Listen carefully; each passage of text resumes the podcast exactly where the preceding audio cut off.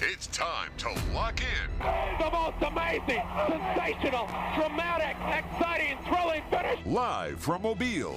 Sports Radio 105.5 WNSP presents 99 yards away. Win this game for one another. The Final Drive with Corey LeBounty and Michael Bronner. Do your job and play together. The Final Drive. Live on 105.5 FM and streaming on the Sound of Mobile app. I cannot believe it!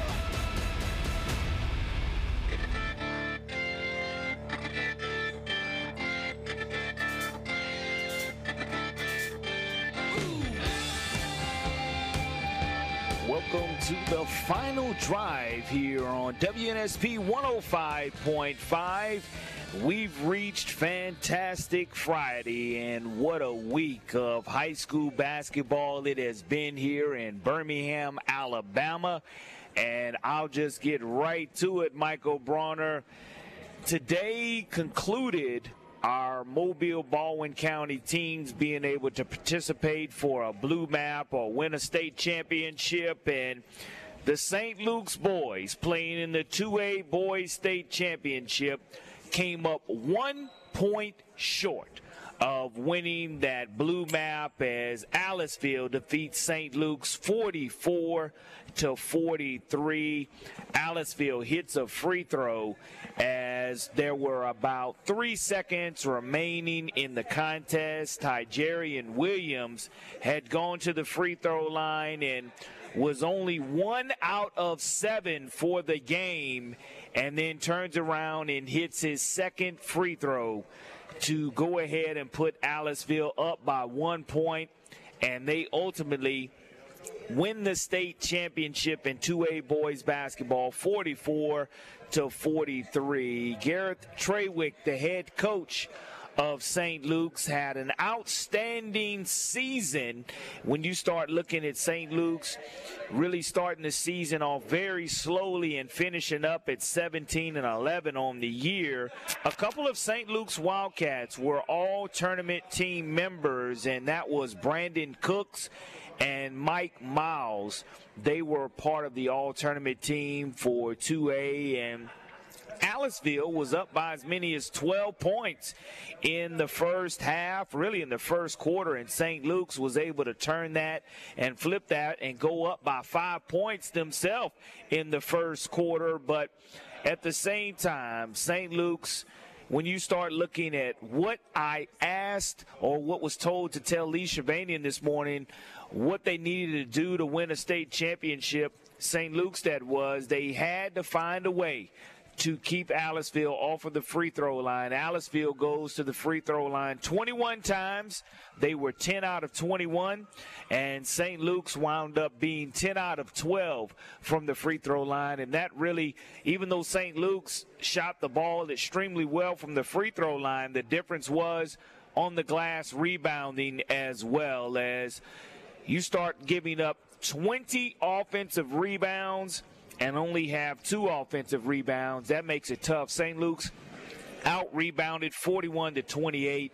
And again, that's why they came up a little bit short of the state championship. But again, an outstanding season. So when you look back at our Mobile teams who participated, I know that St. Luke's was able to win that first game and make it to the state championship game. But UMS Wright girls came up a little short. Foley girls, of course, came up short. McGill-Toolen's boys and girls came up short. And I've always been asked the question why is it that the southern half of the state can never get over the hump on a consistent basis. And I don't think that there's necessarily uh, bad basketball being played at all in the southern part of the state because I know we do everything we can to win a championship, but the disparity definitely is there between the north and the south in regards to the state championships that are won, Michael. And you kind of see the same thing in football a little bit. You'll have the southern part of the state struggle a little bit to win those state championships. Yeah, I mean, you brought up the football thing. I, I think a lot of people thought that uh, Mountain Brook was going to take down Saraland in the state championship there. So for for whatever reason, I, I don't know why that is. Someone would have to shed some light on it, but the southern part of the state does definitely struggle a little bit. Well, you know, it's unfortunate, but I will say this. I did want to start uh, by of the show by letting everybody know how St. Luke's did fare, and we're going to have a great show for you today. Mike Davis will be joining us at 3:30. If that name sounds familiar, where it well it should, because Mike Davis' son was trying to break Pistol Pete Maravich's all-time scoring record in Division One, and was not able to do so. Came up only four points short of breaking Pistol Pete's all-time scoring record. And we'll get an opportunity to talk to Coach Mike Davis, who was formerly the head coach at UAB as well as at Indiana, and is currently having an opportunity to coach at Detroit Mercies, and we'll talk with Mike Davis at 3:30. Also scheduled to join us at 4 o'clock.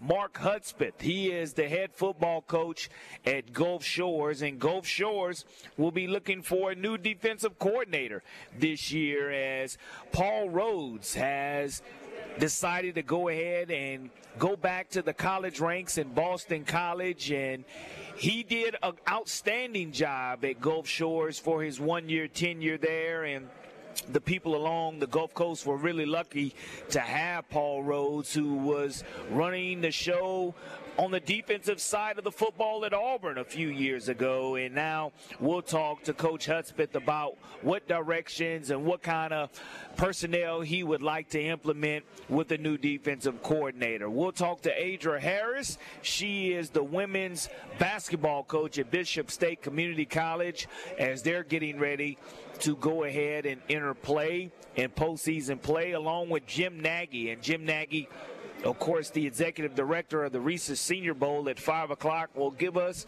a wrap up of what he's seen at the combines. And there's been a lot of activity at the combines in regards to, I know that you had some big fellas, over 280 pounds worth of beef, running a 4.49 40 yard dash, and that would have been Adetomiwa Adebawore.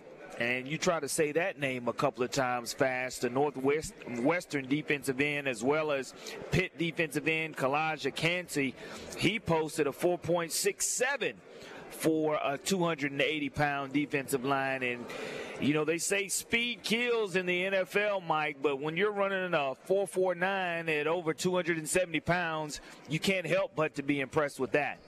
Yeah, I, I won't even try to pronounce that name, but uh, I mean, there generally are uh, every year some combine warriors. Nolan Smith ran a 4.39 yesterday, Georgia pass rusher. Uh, he, he was mocked top 10 before the season, slipped probably into the second round. He had an injury that made him miss the rest of the season for the Bulldogs, and uh, yeah, ran like a 4.39 yesterday. Uh, that's just going to be, that's always the case with the combine. You know, 40 yard dashes are, are, are going to spark some headlines, and, you know, whether they matter or not is, you know, up to you. I personally, I, I, think it also depends on the position. I, I think 40 yard dashes are read into a bit too much, but certainly a fun thing to talk about. No question about it. Also, when you start looking at topics of interest in the NBA, of course, you have Steph Curry could make his return to the Lakers this coming Sunday. And we know Steph Curry has been injured, trying to battle back and find a way to make the Golden State Warriors a little bit better. But if he returns versus the Lakers on Sunday, it'll be good for ratings, but there won't be any LeBron James as LeBron James is tr- still trying to find a way to get back healthy, and it may be three weeks or so before we see LeBron James again playing. Yeah, and uh, you know, right after he called it the most what what was it, 24 games, most important stretch of his career, he goes down with an injury, which you know you hate to see, but uh, I it doesn't look very good for the Lakers, no doubt. Well, Mike, I know also when you're talking about the combines, that means that there's free agency money being thrown around, and you and I will dig deep into discussion about a little bit of money that could be going around as well. And at 5:30, Ryan Dunleavy will be joining us from the New York Post, who covers the Giants and the Jets from a sporting standpoint. And you were talking to me earlier today about Daniel Jones. A lot of people were saying, okay, do you need to keep Daniel Jones in New York or not? Being a free agency, and of course, we know QB country is somewhere he spends a lot of his time down here when he's along the Gulf Coast. But David Morris does an outstanding job developing quarterbacks. But what kind of money did you say Daniel Jones could possibly be earning? Yeah, the reports coming out today are sounding like it's going to be upwards of 40 million, which would make him the ninth quarterback in NFL history to eclipse that mark. And I understand that quarterback money just goes up and up and up and up, so it's you can't compare Daniel Jones getting 40 million to I don't know Patrick Mahomes getting 50 million three years ago. It's it, it just is different now. Uh, so numbers wise, comparing contracts that are signed today versus three years ago is kind of a kind of a pointless conversation. But uh, for the Giants to hand Daniel Jones that contract, yikes! I, I mean, I think it, it it opens up a whole other discussion about you know what what what qualifies as as a quarterback that deserves a huge contract? And should you just uh, you know when when it comes time to to give an average at best uh quarterback because Daniel Jones had two really bad years and one pretty good year uh, when it comes time to to pay up that quarterback is it just a better idea to to draft the new guy uh, and start over but uh, uh, until you hit until you strike gold? But yeah, Daniel Jones, it sounds like, is going to agree to a long term extension with the Giants, and it sounds like the Giants are going to have their hand forced and overpay him. As we were talking about not only football and free agency, we'll continue to talk about that during the next segment. March Madness, of course, is here. And last night in women's basketball, you had Auburn playing Georgia and the Georgia Lady Bulldogs knocked out Auburn and ended their season in the second round of the SEC Women's Tournament. And to end the nightcap in the SEC Women's Basketball Tournament, Kristy Curry and the Alabama Crimson Tide could not hold on to a late lead going into the fourth quarter and fall short to the Kentucky Wildcats as they win 71 to 58 in the second round of the SEC Women's Tournament. I still think that Kristy Curry and the Alabama Crimson Tide women will make the NCAA tournament, but it's never a good look when you sit there and you exit the first opportunity you have to participate in your tournament.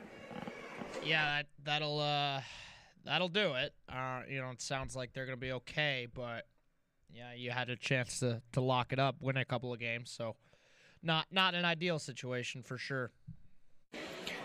Well, you're listening to the final drive here on WNSP 105.5. And again, we had given away Mobile Boat Show tickets this entire week. So we hope that you would be able to go and enjoy the boat show at the Mobile Convention Center this weekend. And again, all week long, you just had to listen for that motorboat sound. And once you heard that, you just gave Mike a call at 251 694 1055. But you're listening to the final drive here on WNSP 105.5, a fantastic Friday edition with Corey LeBounty and Michael Bronner right here on WNSP 105.5. Hi, this is Dan Jennings with the Washington Nationals, and you're listening to WNSP Sports Radio 105.5.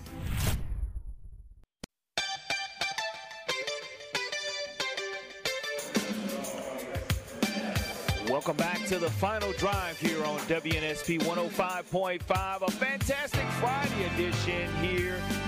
Corey LeBounty along with Michael Bronner taking your phone calls behind the glass at 251 694 1055. I'm still here in Birmingham, Alabama at the 2023 AHSAA State Basketball Championships. And again, I mentioned earlier that Aliceville defeats St. Luke's 44 to 43 and St. Luke's boys will be coming home with a 2A runner ups championship trophy, and there's nothing wrong with that because there's a lot of teams in 2A that would love to have had an opportunity to play on the biggest stage in front of all these fans at Legacy Arena and have an opportunity to win a state championship. St. Luke's just comes up one free throw short as Aliceville hits a free throw with less than four seconds remaining to win that championship.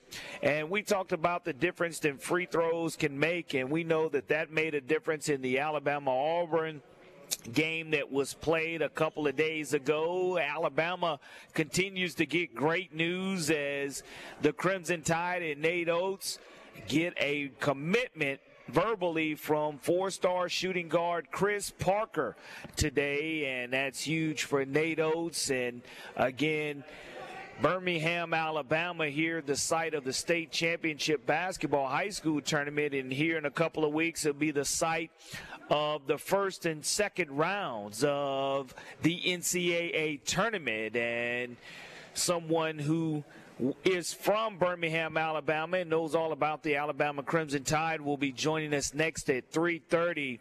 Mike Davis, the head coach at Detroit Mercy will be joining us again, talking about his son, Antoine Davis, having an opportunity to break Pistol Pete Maravich's all time scoring record and came up a little short, but we'll catch up with Mike Davis here in just a moment. And we talked about the Auburn Alabama game yesterday as Alabama came from 17 points down and found a way to win that game.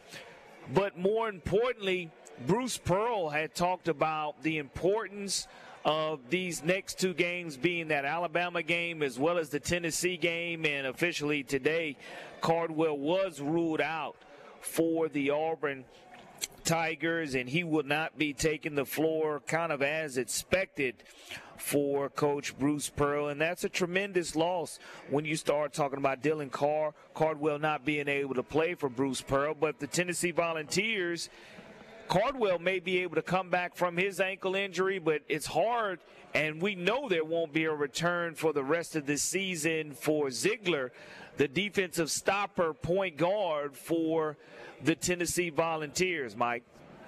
Yeah, I, I, I mean, I'll, I'll spare, even though we were off the air yesterday, I'll, I'll spare everyone who might not have been listening yesterday from from the Bruce Pearl joke smashed clip uh, for like the 80th time, as as I'm sure everyone he- heard it. But uh, on a more serious note, no, Auburn Auburn has to win tomorrow, uh, and they they really should win tomorrow. It's not like I mean Tennessee's obviously a lock for the tournament, uh, and Auburn is very much on the bubble at this point. And you know we said going into these last six games, they had three very winnable games and then three very difficult games. They dropped one of those very winnable games in, in Vanderbilt, uh, in Nashville, and now you know we'll go. They go up to Lexington and get destroyed. Obviously, what happened in Tuscaloosa on Wednesday happened, uh, and now you have a, a one last chance at home, probably to lock up an NCAA tournament bid. I, I think if you win tomorrow, you, you, even if you lose in your first game of the SEC tournament, you're going to be okay and, and likely make the NCAA tournament. But yeah, I mean this is this is your opportunity. Like like we said yesterday, I, you know I hate to hate to bring up Zeigler's torn ACL as uh, as a positive for Auburn, but it is a positive for Auburn because they really need to beat Tennessee. And, and Zakai Zeigler's their best player, who is obviously not going to be on the court tomorrow for the Volunteers. So, uh, you, it's just the game you have to win. Uh, your last home game of the season, your last game of the regular season. Auburn's two and eight in quad one games right now, so this is an opportunity to grab a quad one game, a resume build. They don't have like a good resume building win right now. They had a pretty weak non-conference schedule, and they're nine and eight in the SEC. So uh, you drop to nine and nine in the SEC with a pretty weak non-conference schedule, and that'd be nineteen and twelve overall. That's not a tournament team. It's just not. Unless you make a run in the SEC tournament, I, and I'm not saying they're not good enough to be a tournament team because they are. They, they just haven't closed out a lot of a lot of games. Best example being uh, Wednesday against Alabama. Uh, that's just kind of been their issue all year. They haven't. They're a solid team that hasn't been able to close games out, and, and now you got to beat Tennessee give, give, guarantee yourself above 500 in the SEC, get your 20th win of the season, and uh, and grab a, a third quad one win on the season. Well, I will say this for the Auburn Tigers. If for some reason they do not make the NCAA tournament, they will be the best NIT or second postseason team player uh, players that, that we will see because again Texas A&M when they got snubbed a year ago we saw them go all the way to the NIT championship and they really wanted to prove a point weren't able to capitalize and win it but 20 wins in a season I think that I would take those 20 wins with Auburn getting into the NCAA tournament. I, I think that they're better than an NIT tournament, but they definitely, to their advantage, they will have home court advantage against the Tennessee Volunteers, and because of that, Neville Arena and the Jungle to me are going to give Bruce Pearl that smash mentality and take away that joke mentality of them not making the NCAA tournament, Mike. Yeah, I mean, again, that, like I said, this team is talented enough and good enough and and should be a tournament team. Like we we the we didn't talk about before the season at all the idea that this team could not be a tournament team. And if they had closed some some teams out like they should have, we wouldn't be having this discussion right now as to whether they there was any chance that they could miss making the tournament. But like I said, they've struggled to close teams out all, all season, and, and, now they find themselves in this position. So you know, we'll we'll see. Absolutely, but I think. I mean, I think they get it done tomorrow against against the short-handed Tennessee in the jungle. I think they get it done as well. And again, you, are talking about a fired up, motivated Bruce Pearl to where the crowd is going to be feeding off of his energy. They always feed off of his energy, especially in the jungle. And it is if not the best, second to best in the entire country when it comes to the fans sitting right down on top of you and really being swinging from the rafters literally because when that place is rocking and it's standing room only the way it's been the last couple of years you saw the way that they were camping out for college game day when Alabama came to town on that Saturday. But the, the atmosphere will definitely be electric at Neville Arena tomorrow, and we look forward to seeing if the Auburn Tigers can get to 20 wins and get over that hump. Now, when we come back here on the final drive on WNSP 105.5, scheduled to join us will be Mike Davis, former head coach at Indiana, former head coach at UAB, and currently coaching his son at Detroit Mercy. And we'll talk all about that coming up next here on the final drive. Hey, this is Stewart Cink from the PGA Tour. You're listening to WNSP Sports Radio in Mobile.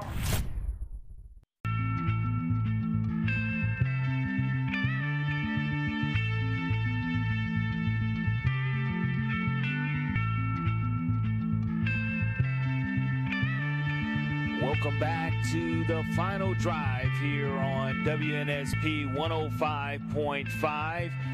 I'm Corey LeBounty. Behind the glass, back down in Mobile, Alabama, is Michael Bronner taking your telephone calls at 251 694 1055. And as we're working, trying to get Coach Mike Davis on the phone with us, Mike Davis is the former head coach at UAB, along with Indiana as well. And when you start looking, is that Mike Davis really made history when you start talking about not only his time at Alabama, but taking over for Bobby Knight at Indiana, and then had a lot of success also when he left UAB, went down to Texas Southern. And at Texas Southern, he had a lot of success there in going to the NCAA tournament. And his son, Mike Davis Jr., is on staff with him there at Detroit Mercy. And when you also have a son that was four points away from breaking it breaking the record, I think that that part is unbelievable. When you look at the amount of Pistol Pete's points, 3,664 career points, and that's how many career points that Coach Mike Davis' son and Antoine Davis did have. And I really thought last night that he was going to go ahead and break that record as Detroit Mercy, they did lose 71 to 66 and came up a little bit short. And I know Michael's efforting trying to get Coach Davis on, but I, I think that it's it's really tough for people to try to say this record is one that Pistol Pete set in his very short time at LSU, and Antoine Davis might have set it with a plus one year with COVID. And I think that no matter how you look at it, anytime that you can suit up and put on a uniform and never,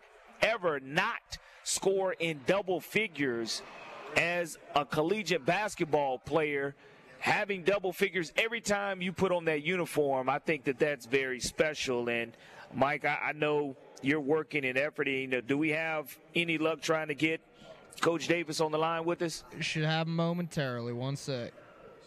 All right, so we're still working on getting Coach Davis patched through, but again, his son had 22 points last night as Detroit Mercy came up a little short to Youngstown State in the Horizon League quarterfinals and left him with 3,664 career points.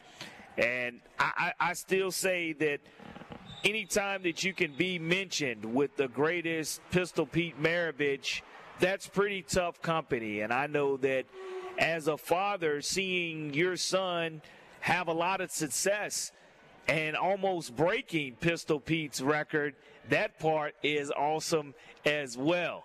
And I just think that, like one of the spectators here said, I think that, you know, with no three point line with Pistol Pete Maravich, playing again still having an opportunity to be mentioned and break any type of record regardless of whether it's a four-year record or a five-year record to be mentioned in the same breath and to have that chasing accomplishment is often. And i think we do have coach davis on the line with us this evening. Coach davis good evening and welcome to the final drive here on wnsp with corey lebounty and michael bronner uh, thank you guys for having me on. I really appreciate it. Thank you. No, coach, I can't thank you enough. It's been a while since we've been able to catch up, and I know I'm here in your city in Birmingham, Alabama, watching these state basketball finals here as midfield is trailing Plainview and Robbie Coker 35 to 31 with less than a minute to go in the fourth quarter of play. But we've had a phenomenal week of basketball action, and you know, basketball action has been hot and heavy for Detroit Mercy and your team, and especially watching your son, Antoine Davis, chase Pistol Pete's record. How much fun has that been for you, Coach? You know, it's been great for everybody. Uh, you know, I grew up on Pistol Pete, so I respect everything he's done. He was the uh, measuring stick of being a scorer and a ball handler, a passer, and all the above. And to have my son in the in the uh, the same conversation is, is, is, is remarkable. Well, coach, it's not even, it's not just about having your son sit there and be mentioned with Pistol Pete. It's the fact that you have an opportunity to coach him and him never ever being in single digits while he laced up the tennis shoes playing for his dad. How much time did he put in extra in the gym and was you know, I know growing up around basketball, of course, you had your son, Mike Davis Jr., who coached with you as well. But just to see that legacy continue on, how proud of a papa are you, and how do you separate father from coach? Well, it's hard to separate, uh, but at the same time, you know, he put so much work in. If I told you some of the things he did uh, you would be like, wow, that's that's, that's unbelievable. You know, he's taken, he's he's made, he shot thirty thousand shots, you know, in six days period before the week. So we normally take shots off. He would shoot thirty thousand shots, and he's done that eighteen different times. 18 different times, 30,000 shots. And the most shots he ever taken in one day was 10,000. So he's put so much work into it. And it, it, it, it paid off for him because him to have, you know, every game he's played in college basketball, every single game, you know, he scored in double figures, and I don't think that record would ever be broken right there. That, that that's a record that, you know, 144 straight double figure games is amazing. It really is, and I mean, your son came in averaging more than 28 points per game. And I know that, you know, it is March Madness in time for the tournament to start. And I know you guys did lose last night to Youngstown State. But do you really feel that there'll be an opportunity for you guys to continue to play? Because, again, there's so many postseason tournaments that are available to where name of the game is just playing basketballs. If you're not in March Madness, if you're not in the NIT, I know there's the CBI, and I know there's other tournaments that possibly Detroit Mercy can look to getting into. Well, we would love to play. We would love to play because not just for the record, but we are uh, unfortunate this year had some of our better players to miss, you know, 12, 14 games. And we, we, we've only had two stars to play – in every game this year. We've had guys, uh, two starters was out for the remainder of the year, and they probably missed 18 games. And so we're just now starting playing our best basketball right now. And for us to be able to play some more and be able to get over 500 and, and be able to compete for a championship, you know, it, it would be big for our program. Be really, really big for our program. Well, Coach, I tell you what, I, what's been big is your experience when it comes to March Madness, whether it's at Alabama, whether it's at UAB, whether it's at Indiana, just a lot of success that you've had at Texas Southern as well. You go dancing a couple of times in the SWAC. And, you know, when you get to this time of year, is there any other better feeling than, than arriving for March Madness or having an opportunity to, to play not only for a conference championship, but for a national championship on the biggest of stages as well? Well, there's no bigger feeling than just playing in March. If if if you plan in any of those events in March, you know, because the season is winding down, and when you lose, you're done. You, you know, season is over, some career's over, and uh, there, there's no better feeling than, than, than more that you plan when other teams are not playing. And so, uh, hopefully we, we can get into something. Last year we played, we was under 500 last year.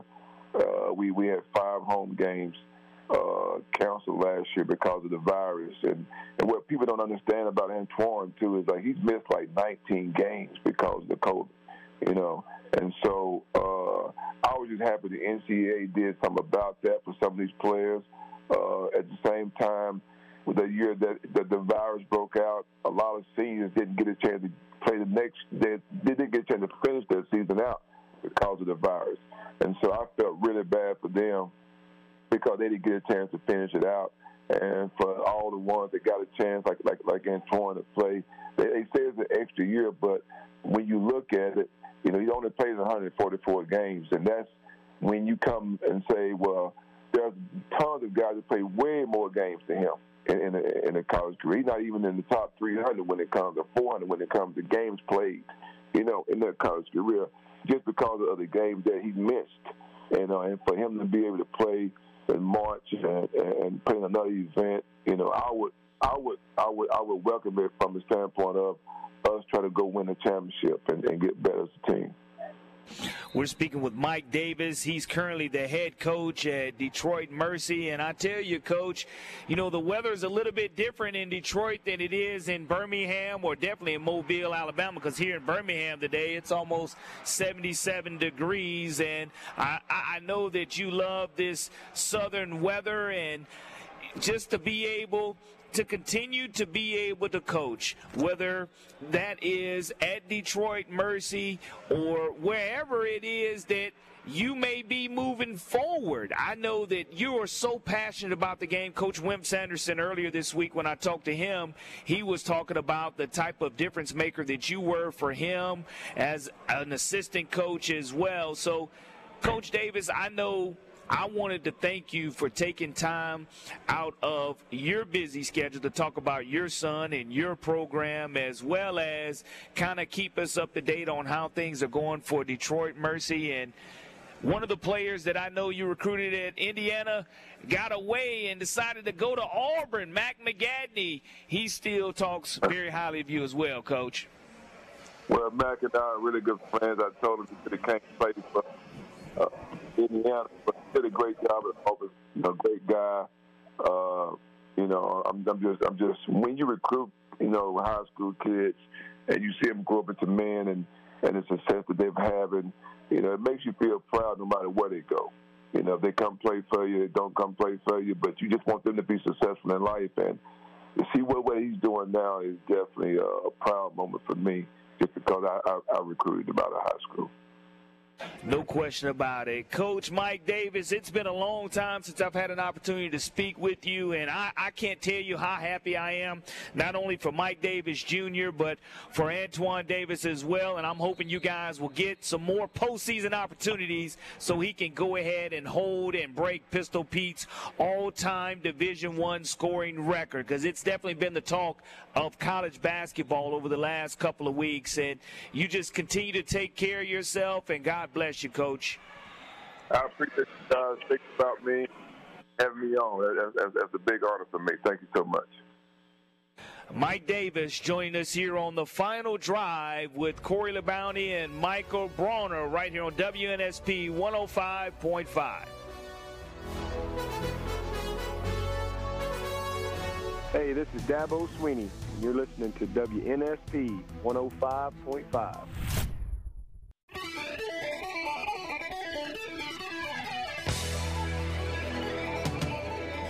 Welcome back to the final drive here on WNSP 105.5. I want to thank Mike Davis for taking time out. Again, he is currently the head coach at Detroit Mercy as his son Antoine Davis came up just a little bit short during the regular season. I'm hoping that he'll get an opportunity here in postseason play to, to find a way to break that record, Mike. But 3,000.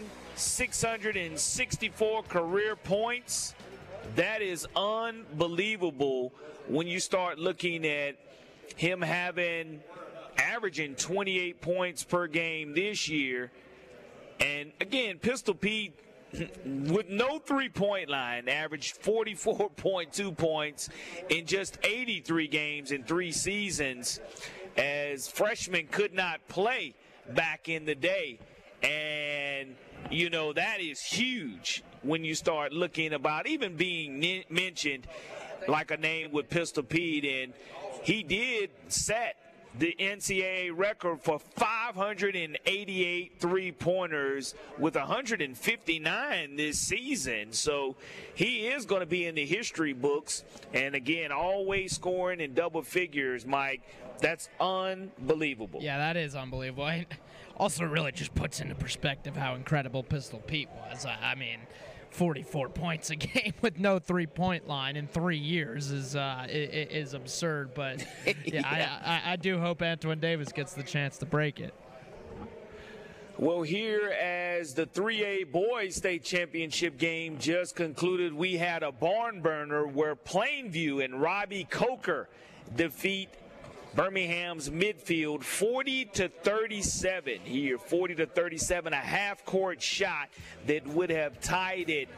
Goes off of the back rim and is no good. And midfield comes up a little bit short 40 to 37 winners and again we talked about St. Luke's boys losing a heartbreaker as well so we've had two boys games that really have gone down to buzzer beater situations as Aliceville defeats St. Luke's 44 to 43 and midfield loses 40 to 37 and we'll go ahead and when you start looking at what's coming up in the second hour we'll talk to Mark Hudspeth from Gulf Shores High School. He has a defensive coordinator vacancy available as we will talk to him about Paul Rhoads leaving his staff and we'll also talk to Coach Adra Harris from Bishop State Community College with the women's basketball side of things getting started in postseason play. It's time to lock in. The most amazing, sensational, dramatic, exciting, thrilling finish. Live from Mobile, Sports Radio 105.5 WNSP presents 99 yards away. Win this game for one another. The Final Drive with Corey LeBounty and Michael Bronner.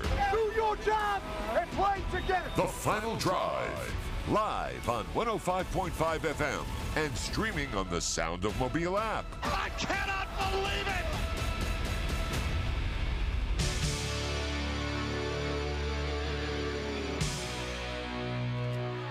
Welcome to hour number two of the final drive with Corey LeBounty and Michael Bronner here on WNSP 105.5. And want to thank everyone who was able to tune in and listen to the first hour as we talked with Mike Davis, who is the head coach at Detroit Mercy. Of course, he was also the head coach at Texas Southern also Indiana, the Hoosiers, and taking over for Bobby Knight, and also, of course, here in Birmingham at UAB. And I'm located here at Legacy Arena this week as we've been crowning state champions here in high school basketball in the AHSAA, and a lot of activity going on not only in basketball but in football as well. As we look and we see Steve Mask be hired at Theodore and also we have Bobby Parrish who retires at Cottage Hill Christian Academy and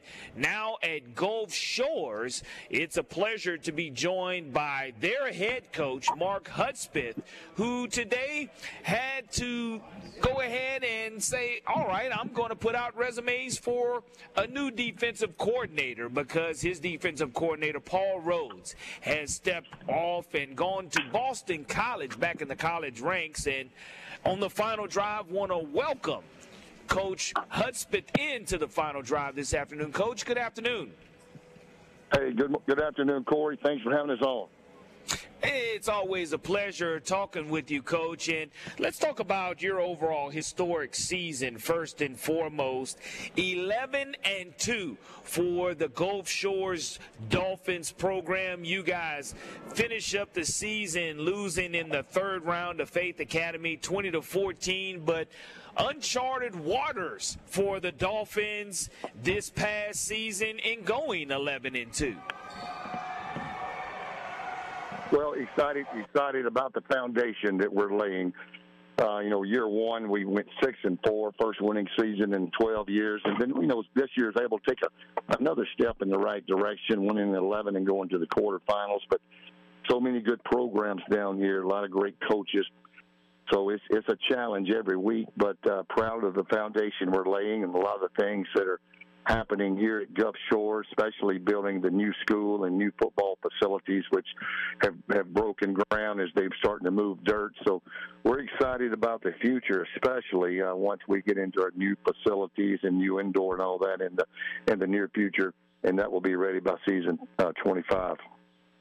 Well, I tell you what, I look forward to seeing you guys get after it in May and coming for the spring game because it's always so hospitable when you come down to Gulf Shores and you guys do a phenomenal job really promoting your program and doing everything first class.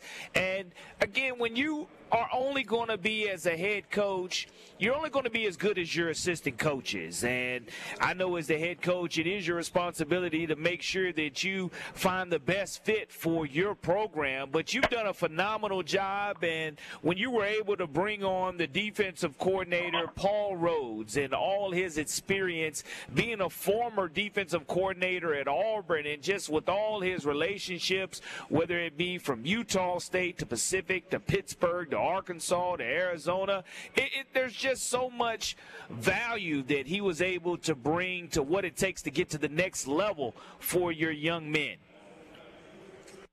But just to have a guy like you said of his caliber, with his experience, 30 years in, in Division One, and just about all of those in Power Five, and so he's been around some outstanding coaches and players, and been in some great programs. Been a head coach, been a coordinator, so his experience he brought in uh, was was amazing for not only for our players to be around that type of teaching each day uh, on the field in the uh, in the you know off season program within you know the football school part of it, but also with our coaching staff, how he's able to develop the the defensive coaches. And you know, a lot of coaches they go to a clinic and pay pay money to go to a clinic to listen to someone like Paul Rhoads for 45 minutes. Well, our coaching staff, including myself, you know, we get the guy all day long, year round, and so it's just a coaching clinic every single day where he's he's pouring out some experience, some knowledge, and we're getting to run things past him on why he does this and what he thinks about this, and and the the ideas that he brought into our program were tremendous, and and obviously being the 5A defensive coordinator of the year proved, you know, uh, what he's capable of, and we had our best defensive year in school history. And so, just proud of proud of him, but I'm proud of his opportunity now. I'm, I could not be more excited for him. Chance to go to back to the Power Five, go to Boston College, uh, and help one of his uh, longtime friends there. Uh, so I'm excited for him and his wife Vicky. Great opportunity for him, and uh, I'm just proud that uh, you know he had a chance to come through Gulf Shores and say that you're with us. We're speaking with head coach at Gulf Shores High School, and that's Mark Hudspeth, who is the head coach at Gulf Shores High School. And, coach, I know when it comes down to, again, the dedication and going all out from a football standpoint, you guys have been extremely blessed with again, iron sharpening iron with your coaching staff and just continuing to try to find that fit. But more importantly, what happens now is as Coach Rhoads does exit, he is very aware of a lot of the great talent, not only in 5A Region 1, 6A, 7A. He's able to see a lot of the talent that has been down here and a lot of the teams that you guys have played against. He could possibly put that bug in his head coach's ear at Boston College to where young men would have the opportunity now to be recruited by Boston College, where whereas otherwise they might not have been. Yeah, I feel pretty confident. We're probably going to get three of our guys offered by Boston College in the near future, and so, and that's going to be a big plus because he knows the type of talent that's here, and uh, he's worked with them personally, and so he not only knows the the talent level, but he know you know he knows the integral parts that that you really can't evaluate from afar. A lot of times, as a college coach, you know, character of a kid, work ethic of a kid, you know, is is really in-depth backgrounds. You know, he's been he's been in the foxhole with these kids, so he knows what they're about. And uh, I'm excited about the opportunities that he can provide for some of these guys moving forward. Also, so it's uh, it's been a great year, and and but uh, couldn't be more excited for him. And you know, obviously, it's pretty cool when when a Power Five guy comes and gets your coaches. When they're doing that, I think you know you're hiring the right type of people. Not only hiring the right type of people. Let's talk about when you guys will get started because, again, some Auburn, of course, in college football started this past Monday. And in high school, it's a little bit later because it gets pushed back to where a lot of people's spring games aren't until mid May or the end of May. I think the Dolphins, your team is scheduled to start spring training right around mid April, and you guys will probably go inter squad if I'm not mistaken. We are. We will start mid April. We'll have four weeks of spring practice and uh, we're going to do an inter squad this year for one of the main reasons is when you play an opponent, you know, you really you lose a little bit of the last two or three practices uh, because you know you're working on sort of game planning and preparing for the opponent. And uh, in the spring, we're more worried about ourselves, and we want to make sure we get every bit of fundamental work, competitive work uh, in every one of those practices um, and worry less about the opponent because we're going to have plenty of opponents in the fall. So we've got to get ready for them for an outstanding St. Michael's team first game at home next year, and so uh, we will be doing an inter squad on uh, May May 12th, and so it'll be a, a great opportunity for our kids to get out and compete against each other, and we'll get an opportunity to play more kids in a game-like environment doing that than we would against an opponent when you're trying to win the game. Coach uh, Ronnie Royal, obviously coming off a coming off a big season, very versatile player on your offense. Do you? I, I don't want to ask you to reveal uh, reveal too much publicly, but are, are, there are there new plans and, and new ways to get him involved? Obviously, you know it's such a versatile player. Well, you know, last year I thought going from year one to year two, we did a much better job. Year one, you know, it was sort of a one horse team. He was the running back, and you know, we turned around and hand him the football, and that's really all we we didn't have as many weapons around him, and so all 11 guys on defense could really just cue right in on him, and he still had an outstanding year. This year, we moved him to slot. That was his main position, but he also played running back X and Z as well as wildcat quarterback. And so he was able to really keep try to keep defenses off balance of knowing where he's going to line up, and that that really helped us get the ball in his hands in in, in, in much more different ways than just uh, in the backfield uh, with the run game not only Ronnie Royal, you look at the defensive side of the of the football, and you have somebody like Otto Brewer III or Kingston Lowe that were definitely difference makers for your squad on the back end. Sometimes Ronnie Royal, when you would put him back there, would have an opportunity, but Gardner the fourth is taking a preferred walk on, and I think that's a huge step for him to go ahead and prove his worth and to show what he's all about. But defensively, whoever inherits that coordinator job, the cupboard's definitely not going to be bare.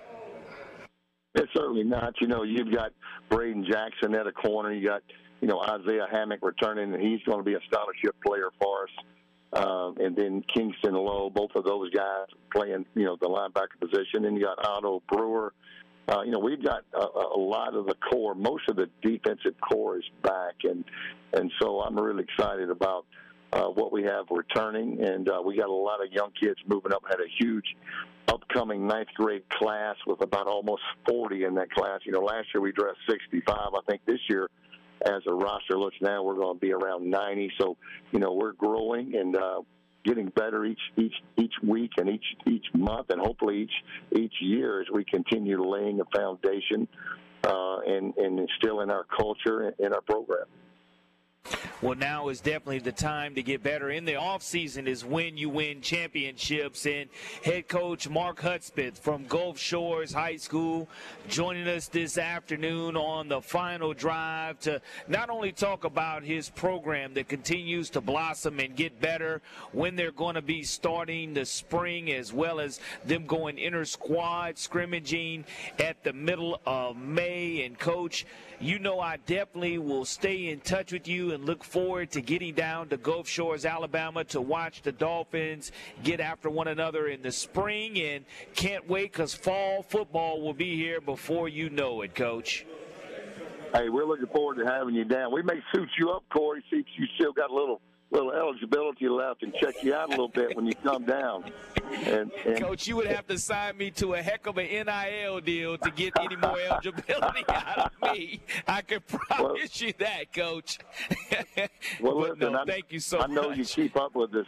I know you keep up with us on Twitter and uh, follow all our workouts. And I think our social media department – could be one of the best in the country at the high school level, probably better than most co- uh, small colleges. And follow us at GSHS Dolphins, and you know, check us out, see what we do with our kids. You know, we do a lot to promote our players, and uh, we love our community getting to see what what we're doing each day in our training and our players and and promoting our players for the next level and so I've been really proud of that and our kids really really enjoy that part of it too so check us out at GSHS Dolphins on Twitter Instagram and Facebook and and I'll be looking for you this spring Thank you so much, Coach. Always a pleasure to catch up with you. And Mark Hudspeth, we've been talking with here on the final drive on WNSP 105.5.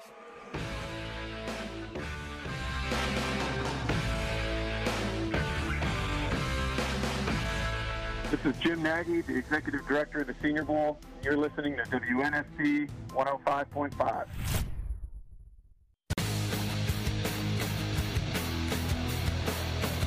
Welcome back to the final drive on WNSP 105.5. Corey LeBounty here in Legacy Arena in Birmingham, Alabama, where we've seen some outstanding high school basketball being played throughout this entire week. And St. Luke's comes up a little bit short today not being able to win that blue map that they wanted. Instead, they will come home with the red map, but there's nothing wrong with that at all.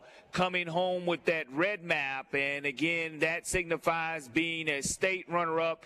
Aliceville defeats St. Luke's 44 to 43. And Mike, I tell you, while we're talking basketball, we can also talk college football because we do know that they are having the NFL combines going on at 5 o'clock or so, we'll be talking to Jim Nagy about what he's been witnessing and seeing at the NFL combines. But the NCAA, we talked earlier in the week about the rule changes or proposals that have been made, and I think that those are going to go into effect for 2023. And one of the biggest rules is the game clock wouldn't stop after first downs except after the first final two minutes of a half, and that kind of brings that and synchronizes it with what goes on in the NFL. Teams can no longer call consecutive timeouts to ice the kicker, and also penalties at the ends of the first and third quarters would carry over to the first play of the next quarter, and that means there's no untimed down at the end of the quarter. And I think that it will be official on April the 20th, but these really these new rules are look like is what's going to happen.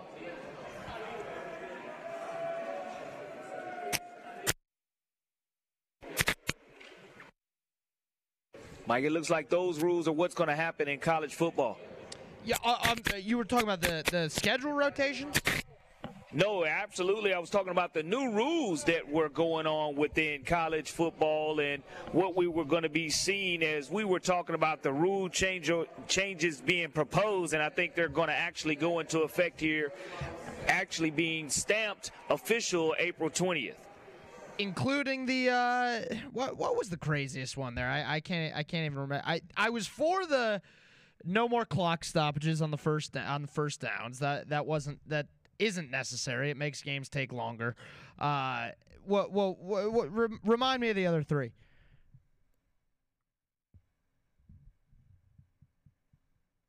Well, what we also had was the rule change of where first downs where the clock continues to run except for the final two minutes of that game. That was one of the big things that they have been talking about, and I think it's going to go ahead and get approved as well. But I, I don't know whether you like that rule or not, but I'm definitely for it. Yeah, I, I, don't think clocks uh, need to stop after the after a first down. Uh, it's one of the things that ma- that makes obviously commercial breaks as well and 20 minute half times, but uh, you know college football games don't need to take four hours.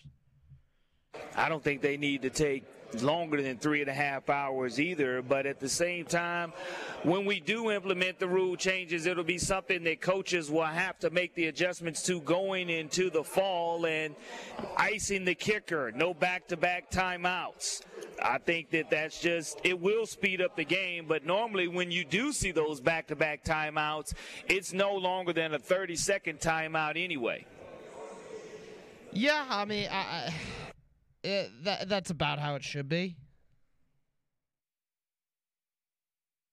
You think back-to-back timeouts still should not be called? I mean, you, you, you think that if I'm a kicker, do you, you've seen some coaches wait until the last moment. The kicker goes ahead and kicks the ball, yeah, and the save, fans save go your wild, timeouts and, and stack them up. It doesn't count. So I, I don't know if that ne- that rule necessarily would speed the game up. I, am not quite sure on that one. Yeah, I, I don't think it that's a time thing. It's just you can't use. Uh, I comparing it to the NFL, you can't use multiple timeouts at once. Uh, but I, I don't really have an issue with that one specifically. It doesn't make games take longer. I don't think it, it's been odd when when you call three timeouts in a row like that. Well, from a timeout standpoint, we're going to take one here on WNSP in the final drive. It's a fantastic Friday here, and we'll be talking with Bishop State Community College women's head basketball coach next here on the final drive on WNSP 105.5. Hi, this is ESPN founder Bill Rasmussen, and you're listening to WNSP Mobile.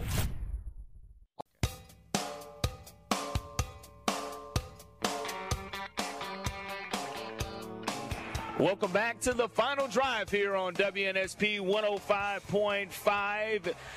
It's 4:30, and I tell you, 4:30 on a Friday, it's five o'clock somewhere. But what we have to have first here is our next guest, who is here at Legacy Arena with me in Birmingham, Alabama, and she's on the recruiting trail trying to find her some future Lady Wildcats. Coach Adra Harris is the Lady excuse me, Lady Wildcats head coach, and she's done a phenomenal job coming in from the high school ranks at Carver Montgomery, and she's known along the Gulf Coast because she played her high school hoops at St. Paul's and had a lot of success when she was a hooper there and took that on and has continued to have success, whether it's at the professional level as a semi-pro coach or whether it's the Lady Wolverines. Is she had I tell you what, folks, walking the sidelines in her high heels, uh, coach could coach in those high heels and get it done. She was even in a defensive stance when she had her high heels on on the sidelines when she was the Carver Montgomery Lady Wolverines coach here, making it to the Final Four. But now she's at Bishop State. We're happy to have her along the Gulf Coast. Coach, good afternoon and thanks for joining us. Good afternoon. Thanks for. Coach, I tell you, it's one of those situations to where taking over at Bishop State, a women's basketball program that had won a couple of state championships under Coach Turner, you're having an opportunity to change the culture there. And so far, so good. In year number one, there was a lot of progression. Yes, sir. And this year, you've continued to get better. How excited are you to be at Bishop State Community College and come back home to Mobile, Alabama?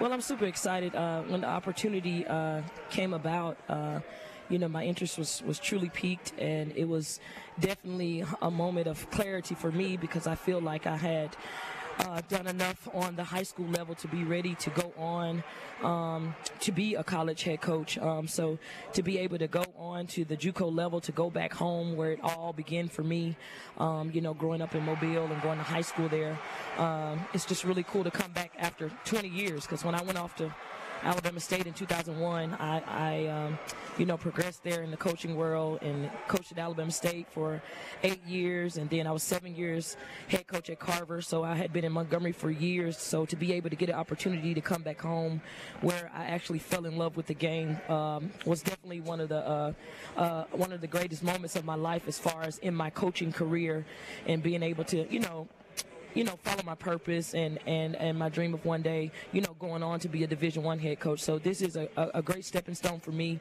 Uh, Bishop State has been amazing, um, and like you said, to be able to come back to the Gulf Coast is is uh, truly a blessing.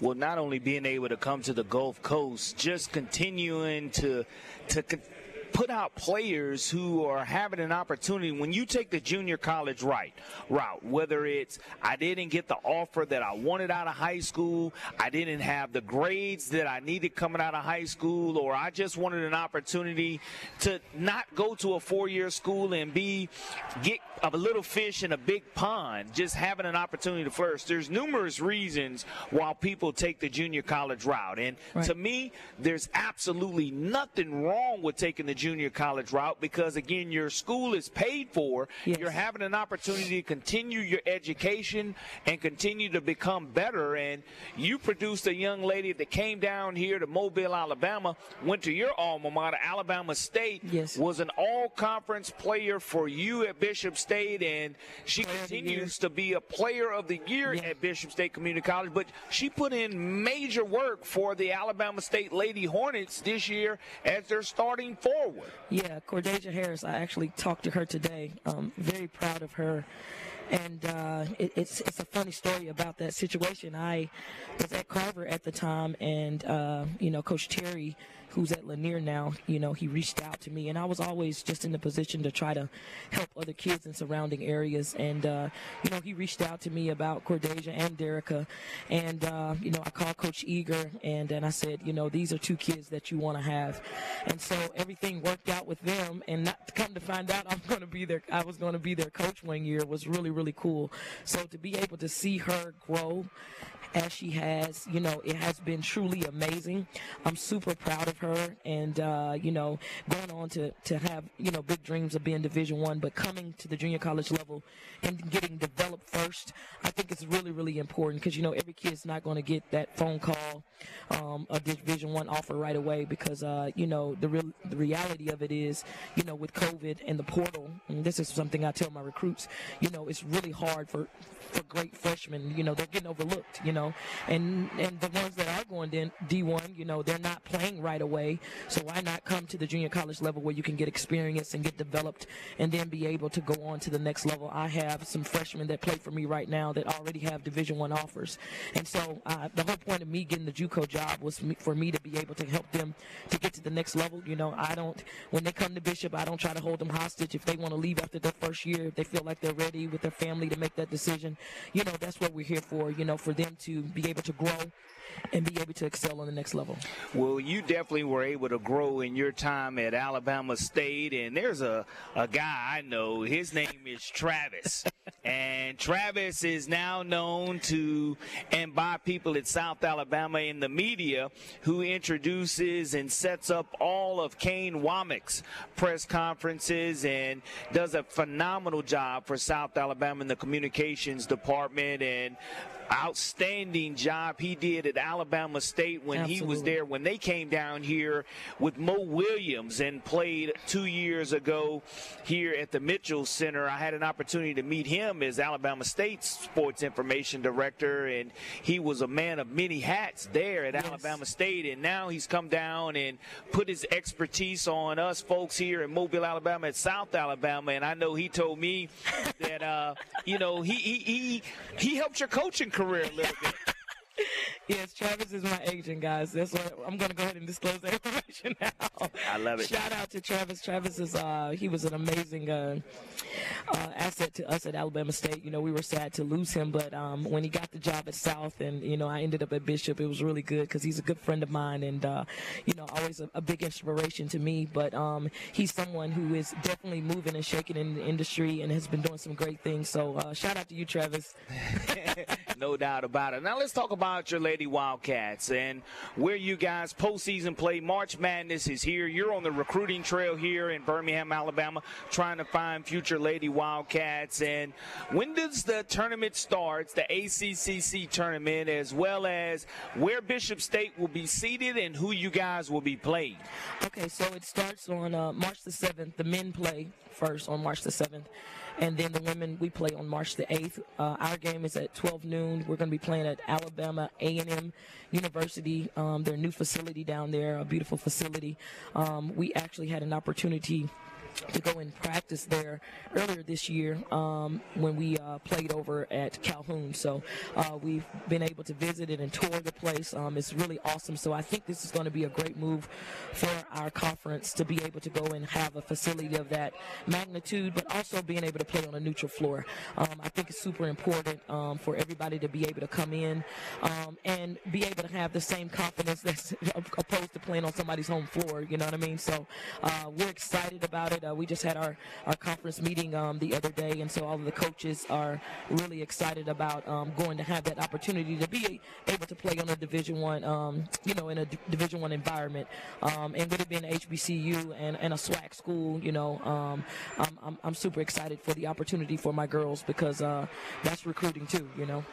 When you left St. Paul's, I know that you were probably a multiple sport athlete there at St. Paul's. What what sports did you play at St. Paul's, and did you ever envision yourself being a successful Alabama State Lady Hornet? Um, I played volleyball, softball, and basketball. Um, each year, I kind of winged off of, of one and, and kind of went ahead and stuck with my my love for basketball. But uh, Coach Baker at uh, St. Paul's was uh, my coach, um, and uh, I had a great four years under her. She was a great coach, huge, huge inspiration to me.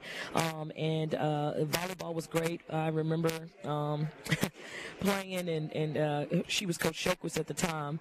Uh, she encouraged me to play and uh, had a great run. we were super talented. Jennifer Bibber played on my team. Um, she went on to play for the University of Alabama, but we got second in state. So I think playing multiple sports is super important. I actually, eh, on the trail now, you know, we're recruiting girls, and if they want to play multiple sports, you know, I'm open to that at Bishop. I think it's important to be able to let kids have that platform uh, because some of them just can't choose between the two. So on the junior college level, you can come down and do that. Um, so um, overall, I think St. Paul's uh, was a huge part of who I have become. Um, but going on to play basketball was a definitely a big a big thing for me. Um, I didn't necessarily see myself at Alabama State at the time, but I'll never forget I had a great game versus BC Rain, and as you know, um, Crystal Kidd and Sophia Hinton were on that team against us, and we had a heck of a game one year, went into triple overtime. I had like 36 or something. We ended up losing at the buzzer, and Alabama State was there to see them but lo and behold, they saw me too. so it ended up being great. Uh, we actually just had our basketball reunion at Alabama State. Uh, Crystal was there, and uh, just really, really awesome uh, what Alabama State and St. Paul's has done for me in my coaching career. You know, everything's connected. Absolutely, everything is connected, and there, there's another person that's very familiar from an Alabama State standpoint, Darnell Kennedy. Yes. This past weekend, he is a former prep player at LeFlore High School, set all kind of records at Alabama State, and it was inducted into Alabama State's Hall of Fame. Yes. So I know you're very familiar with Darnell Kennedy, and it's always great to see those roots come from the 251. Absolutely, yeah. Darnell is, is like a brother to me. He's married to one of my really, really good friends, uh, Aisha Kennedy, who is actually playing in her semifinal game today. She coaches at St. Francis. Uh, high school in Georgia, so shout out to her. Um, she's also my, my pro team. I own a pro team, uh, the Montgomery Lady Magic. She's also my head coach now. So when I say everything's connected, that's what I mean. um, but uh, she also played at Alabama State as well. So we were all together this weekend. But yeah, Darnell, uh, he was a, a, heck of an athlete, and uh, being able to have those roots from Mobile and, and for us to be able to go to Alabama State and do great things and still be really connected to the university uh, has been amazing. All right, Coach. Let everybody know once again when Bishop State Community College Lady Wildcats tip off again. And I know normally they could go to jockjive.com and yes. watch you all's entire season, but is postseason play going to be available on Jock Jive as well? And let everybody know again when the Bishop State Lady Wildcats will be taking the floor. So we take the floor on March 8th, this Wednesday, March 8th at 12 noon at Alabama A&M uh, University's new arena. Um, we play Calhoun Community College, and uh, our following game will be on the 9th and the 10th. Um, so it's win or go home. Of course, uh, the games will be um, on Jock Jive, uh, and anybody that would like to see any coaches out there um, that are interested in, in, in, grasping some junior college players, we do have some seniors that are still available. Um, they can go. We have a YouTube channel, uh, Bishop State athletics on YouTube, and so all of our home games are on there. Uh, we have a website, Bishop State Wildcats, uh, for our athletic website with all the stats and everything. So if you guys want to follow us on Instagram, Twitter, Facebook, it's Bishop State WBB, and uh, you know, give us give us a, a, a follow, and uh, we appreciate the support, and, and, thank you, Corey, for this opportunity and this platform. No question about it, Coach. I, have known you for a long time. Watched you play at St. Paul's. Watched you continue to develop at Alabama State, and now here as the head women's basketball coach at Bishop State Community College, and want to wish you the best in the tournament and moving forward. And if there's anything we can ever do here on the final drive on WNSP, you just let me know. And again, go Lady Wildcats. For sure. Thank you. Coach Adra Harris joining us here on the final drive on WNSP 105.5. When we come back, we'll wrap up hour number two here of the final drive.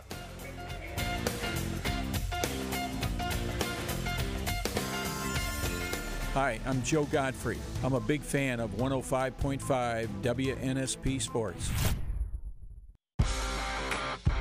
Welcome back to the final drive here on WNSP 105.5. And you never know who you're going to have an opportunity to rub shoulders with or who's going to walk through the lobby area. And Executive Director of the AHSAA, Alvin Briggs, kind enough to give us a couple minutes while before we go to this hard break.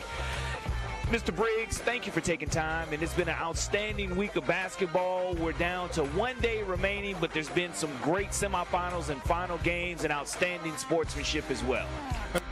First of all, thank you, Corey, for having me on. Uh, it's always a joy to have a conversation with you. We all, we've had conversations before, and uh, supporting you and what you do and what you do for high school athletics throughout the state of Alabama is amazing. Uh, you know, being here with, with both boys and girls at our state finals is awesome. I mean, we've had great games from Monday until today. Uh, we just got through watching a great uh, uh, championship game between Mittville and, and, Plainview, so it's just awesome. And uh, you know, likewise with, uh, with uh, Plainview, goes down to the last two seconds. You know, it, it, was just exciting have everybody in the end to see. And you know what's great about it is that those two programs the coaches and the players all hugged each other after the game. They gave they gave it all they had, and they both left, you know, knowing that they both were winners, but somebody had to walk away with the trophy. And you know, most of the time you have situations where somebody wants to show unsportsmanlike, but it wasn't. I mean, it's what we live for. It's what we, you know, I, that if we could take that and bottle that up and just give it to everybody, give it to everybody that's in our communities. That's what we want. Not only that, Coach, you know, Aliceville defeats St. Luke's by one point. The same type of effort oh, was yeah. demonstrated. That everybody left it all on the floor, and it was just a phenomenally played contest. And coach, I want to thank you for allowing me to be the PA announcer here at the BJCC for a few of these games because I feed off of the crowd's energy, and I know you guys as a staff, y'all love it when the crowd show up and show out for these communities. They empty out. Some of these towns only have one stop sign in their community, but I tell you what, the entire community comes out and supports both the boys and girls. You know, our, our schools have the greatest show on, on earth. I don't, I don't care about whatever you think about your professional team, whatever sport it is, but our communities support our schools, and that's what we want. And this week, we've had 42 communities here you know, showing their support for their teams. You know, the reason I say 42, even 56 teams, we had two of them double up. Sure. We had seven double up. Sure. So we have those communities that are here supporting their teams, both male and female. And then we had communities outside those communities yeah. supporting them. Yeah. I mean, that, you know, that because so and so, and that's my cousin, that's my mm-hmm. nephew. Even though I'm, I'm this color, I, I, like this, and they're here supporting it, mm-hmm. and that's what we want. That's what high school athletics is about. That's what makes high school athletics so pure and, and what we need to make sure we keep it such a pure and amateur sport. Well, you've done a phenomenal job this week, and you will continue to do so. Spring sports, this is the last winter sport that we have. Spring sports are upon us, and I know the spring championships will come hot and heavy, but want to thank you and everything that you and the AHSAA office are continuing to do along with your central board members and the rest of your staff doing a phenomenal job this week here at Legacy Arena. I want to thank you, my friend, because you are the one that putting all this out there for everybody to hear about our high school athletics. My pleasure. Alvin Briggs, Executive Director of the AHSAA, joining us this afternoon here on the final drive. We'll be back with Jim Nagy coming up at 5 o'clock. He'll give us a little bit of taste of what's going on at the NFL Combine and what he's seen from some of his Reese's Senior Bowl invitees. The final Drive with Corey LeBounty and Michael Bronner on WNSP 105.5.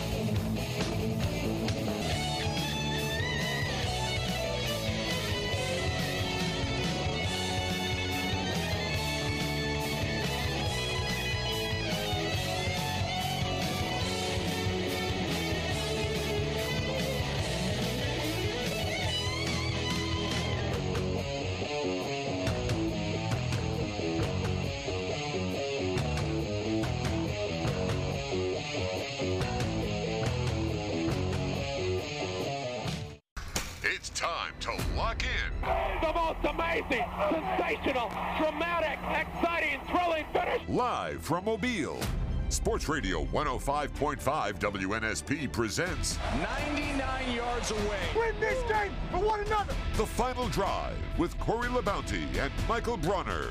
Do your job and play together. The Final Drive. Live on 105.5 FM and streaming on the Sound of Mobile app. I cannot believe it.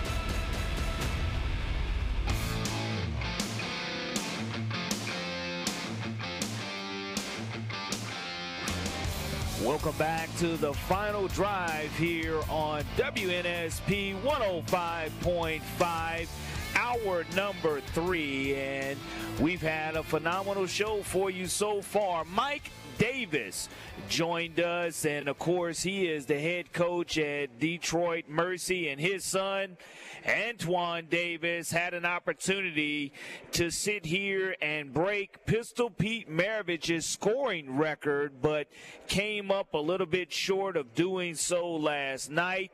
He his team did lose 71 to 66. He had 22 points, but I'm hoping that Antoine Davis will still have an opportunity to set that record. Now, when you start looking at Pistol Pete being able to set that record without a three point line, that's the difference. And Pistol Pete able to do it in three years. Of course, when he was in school, freshmen weren't allowed to play varsity contests, but 3,664 points is still impressive no matter how you look at it. But Mike Davis joined us at 3:30 to talk about his son and how happy he was to have an opportunity to coach his son. We also had Mark Hudspeth, the head football coach at Gulf Shores, joining us to talk about the departure of his defensive coordinator Paul Rhoads, who is heading back to the collegiate ranks and Boston College is where Paul Rhoads will be heading back to. We also were joined by Adra Harris.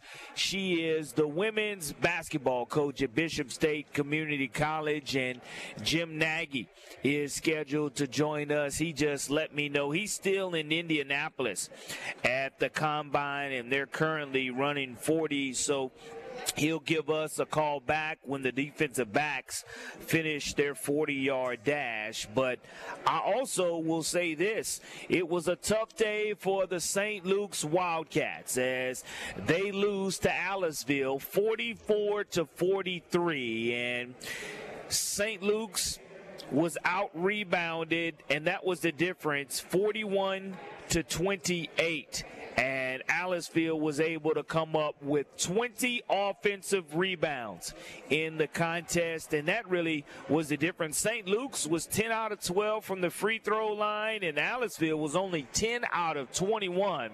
And Tygerian Williams, who hit the free throw, the go-ahead free throw, at the point in time when he hit the go-ahead free throw, had only been one out of seven from the free throw line, had had an air ball, and was really rattled at the free throw line, but he found a way to make the free throw that counted the most for Aliceville as the Yellow Jackets go on to become 2A state champions and win 44 to 43. We also were talking high school football about Bobby Parrish stepping down as the head coach yesterday at Cottage Hill, and of course, Steve Mass being named the new head football coach at Theodore High School. But a lot of 40s times that have been unbelievable in the combines, Mike, and I know also a lot of money being thrown around in the NFL for these current stars and the future stars in the NFL, they're trying to make their money by having an outstanding combine.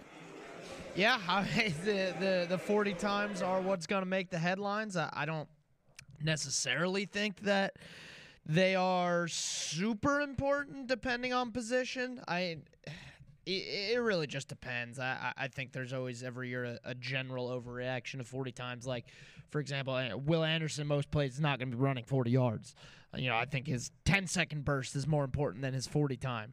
Uh, but that that's you know, 40 times is uh, what what what grabs the headlines for whatever reason. That's just always how it's been. Well, also, how it's been is when you do get to the NFL and you do well, teams place a franchise tag on you, and that was looks to be the case for Josh Jacobs, the formerly University of Alabama running back. And again, I think that it's it's very important when you start leading the NFL in rushing, whether it be one year or any year. That means that not only have you tried to earn yourself a paycheck, but you better get it while the getting is good.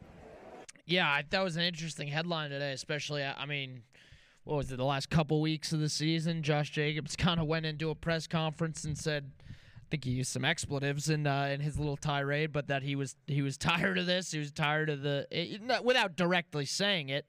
Seemed like he was tired of the losing culture around the Raiders, and seemed like the writing was on the wall for for him to go somewhere else. While he doesn't have any control if the Raiders choose to use a franchise tag, it's his choice whether he's going to play on the franchise tag or not.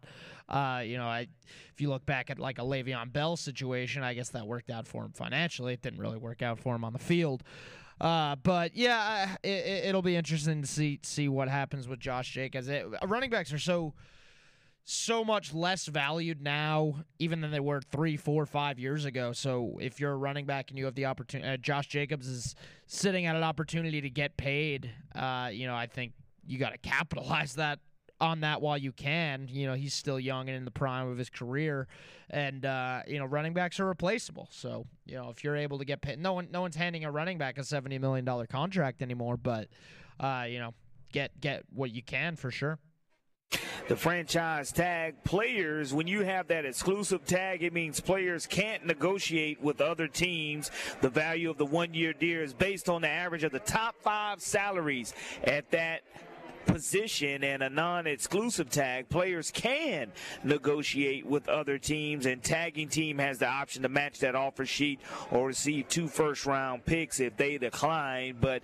that franchise tag looked like Josh Jacobs is definitely going to have it, and he just shows his versatility. And I think that when he was in that stable of running backs at the University of Alabama, he was waiting for his breakthrough opportunity to show why he belonged in the NFL. And he's just a compact bowling ball that I think if he stays healthy, he'll continue to have a lot of success for the Raiders and continue to, I'm not going to say put up Derrick Henry type of numbers numbers, but again, just showed that how versatile he can be coming out of the backfield, catching passes, as well as running in between the tackles or bouncing to the outside because Josh Jacobs just has that total package as a running back, period. Yeah, I mean, he, he, you could argue he probably had the best season of any running back in the league this year. He he was phenomenal behind an offensive line that, you know, is nothing to write home about in Las Vegas by by any stretch. And obviously, the offense as a whole wasn't very good. The team just wasn't very good.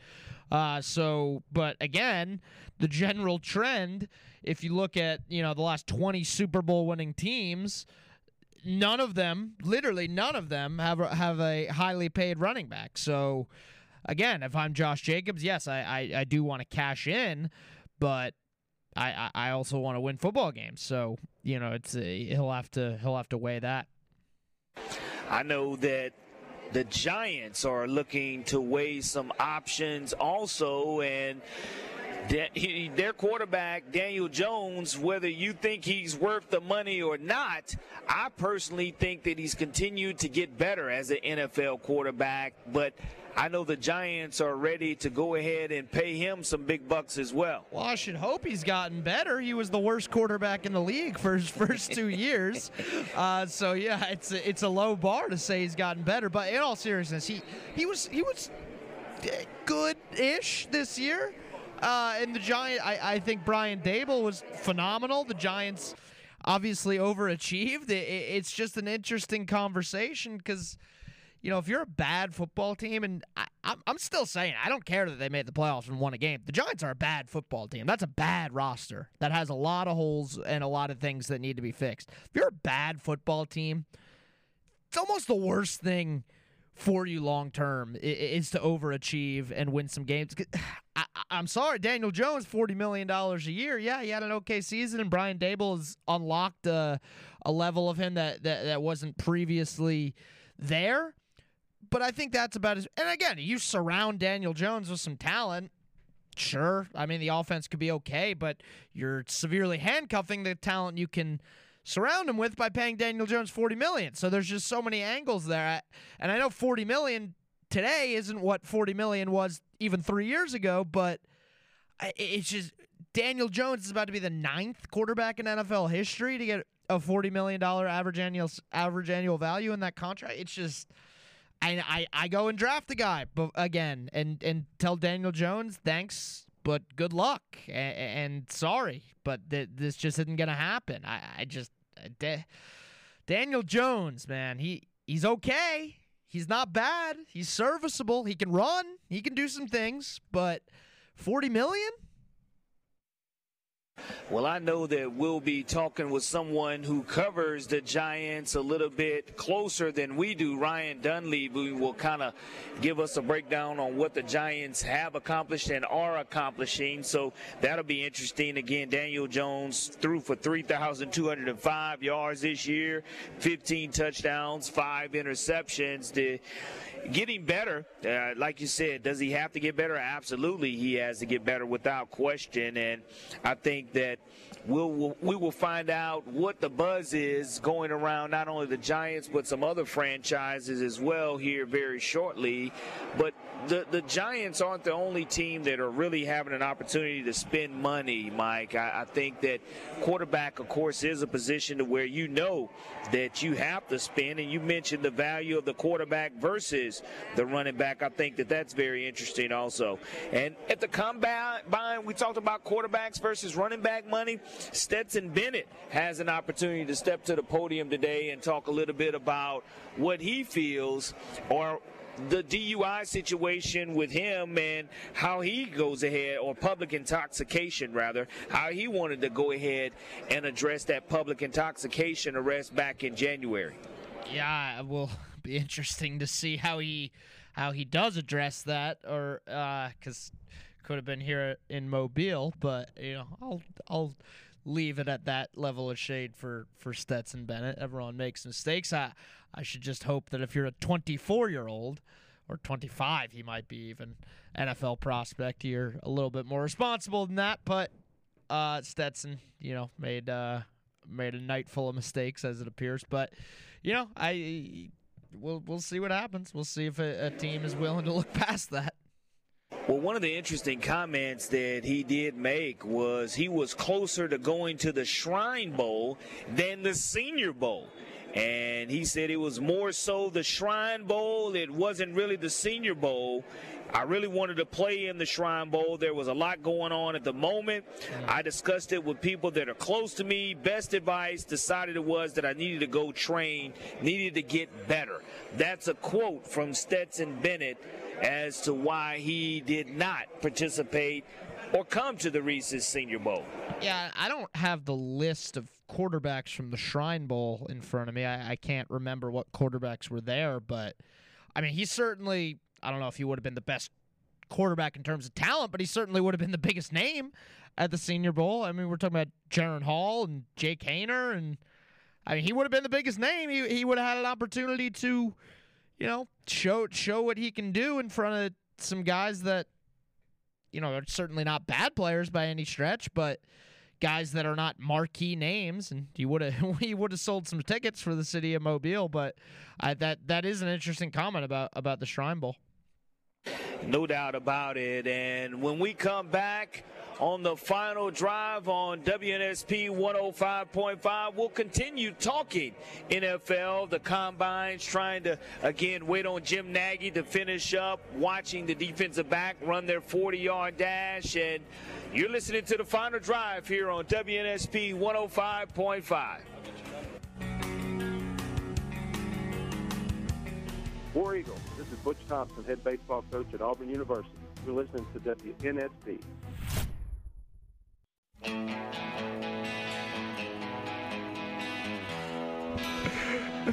Welcome back to the final drive here on WNSP 105.5 here at Legacy Arena in Birmingham, Alabama. Reggie Ragland has stopped by. I was able to see him coming through, and he was generous enough with his time. And Reggie Ragland, again, a national champion at the University of Alabama, currently with the Cleveland Browns. Reggie, good evening, and thanks for stopping by the final drive here on WNSP. Forget Super Bowl champion. Yeah, oh, oh yes, Super Bowl champion. Now, you can't forget Super Bowl champion. You know, you see me, I'm thinking Alabama, but the big picture is national champion on top of world champion. You can't beat that. And again, how are things going for Reggie Ragland today? Man, it's going good, man. I'm I'm enjoying the process of still getting the opportunity to play the game I love, man, and still trying to be a good person at the same at the same time. So you know, I love coming out here and watching basketball because when I was younger in high school, I got to play um, in the state championship twice, lost one and won one. So man, I'm thankful. And uh, Ronnie Stapler, coaches at uh, Westminster, he coached my brothers back in high school when he was at Grissom. Yes. And they won a state championship. And uh, had Marvin Stone. Yes. You remember Chris White? Yeah, I, I do, Marvin. So, matter of fact, at yeah. LeFlore, I coached at LeFlore, and Marvin Stone and Grissom and us beat us. So, Yeah. yes. Yeah, so my brother was Chris White. He won Mr. Basketball Alabama too. And uh, man, uh, I just remember as a kid wanting to go to Wallace State, watching them and play. So I got my opportunity, so I had to run with it when I did get my opportunity. But for the most part, man, I love coming out here and just watching basketball. Reggie Ragland, again, currently with the Cleveland Browns, a world champion, a national champion. And I tell you, when you sit and you watch the Kansas City Chiefs and what they were able to accomplish, I know that when you won it the first time, I'm from Mobile, Alabama, okay? Of course, uh, with that being said, Kadarius Toney, when you see him be traded to the Chiefs with Cheetah li- leaving, okay, and coming in, and Kadarius fitting that piece. I think to me, Kadarius perfect fit there for the Kansas City Chiefs. You know, I was with Kadarius in New York when he first got Yes. drafted, and I we seen it there. But it was all about opportunity and getting it with a system that really fits him. To be honest, the Giants didn't fit him. You know, with Joe Judge, and even if it, court, even with Brian Daboll. So, but Andy Reid is the guru of getting guys to football. and even though he came in the middle of the season, man, you give them a training camp, OTAs, man, then going into the season, like you're gonna really see Kadarius make his stride and become one of the top players in the league. Maybe he might be the top five receiver next year, and, and when Coach uh, Reid really get his hands on him for it. You're a multi-sport athlete in high school, a little baseball, basketball on top of football. Again, I know you just love athletics, but we talked about how one sport can help the other, and you mentioned we're mentioning how basketball helped you in football. Yeah, man. You know, you gotta have, you gotta be able to have hips in uh, each sport. So playing basketball, you gotta move your feet. Uh, you gotta be able to run the floor really fast, and and like you said, just more so moving your hips because that's, that's the biggest thing about playing football. You got to be able to tackle in space. You got to be able to tackle somebody when they cut back, and you got to be able to run also too. So, man, uh, basketball helped me out a lot. Even baseball too. You know, you got to come through with the bat and swing your hips. So that's one way how I got good hips too. So and uh, hand-eye coordination out there playing the game, man. So, man, I tell all the kids out there, don't ever let a coach tell you not to play multi-sports, man. Multi-sports are big time for these young athletes and not to quit on one sport, but to continue to excel at others. You go from football to basketball to track and field or vice versa. All of them you can succeed in. But Reggie Ragland, I'm not going to hold you any longer. I just wanted to get, I let our listening audience hear from you and how are things going to be going in Cleveland? Do you, do you feel that's a great fit for Reggie Ragland to play football, to continue to be one of the dogs? And what's it like playing in the dog pound? Man, I ain't gonna lie. Um, it was fun. I'm not gonna lie. Uh, but I, I was just happy just to get back to play the game, Yes. and they made it so easy for me with um, AB, the GM, then uh, the head coach of them, everybody, man. So for the for the most part, man, I hope I sign back with them this year uh, to be able to continue because that team has everything you need, just missing a few pieces.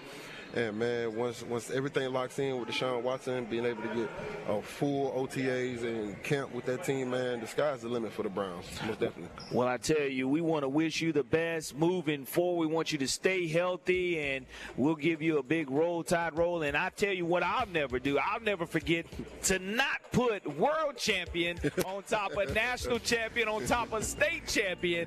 Show that respect to Reggie Ragland, is the respect that he's earned, and he very well deserves. Reggie Ragland joining us this afternoon on the final drive. Thank you very much, sir. Oh, thank you for having me. Reggie Ragland joining us this afternoon here on the final drive on WNSP 105.5. This is Reese Dismukes. You're listening to 105.5 WNSP.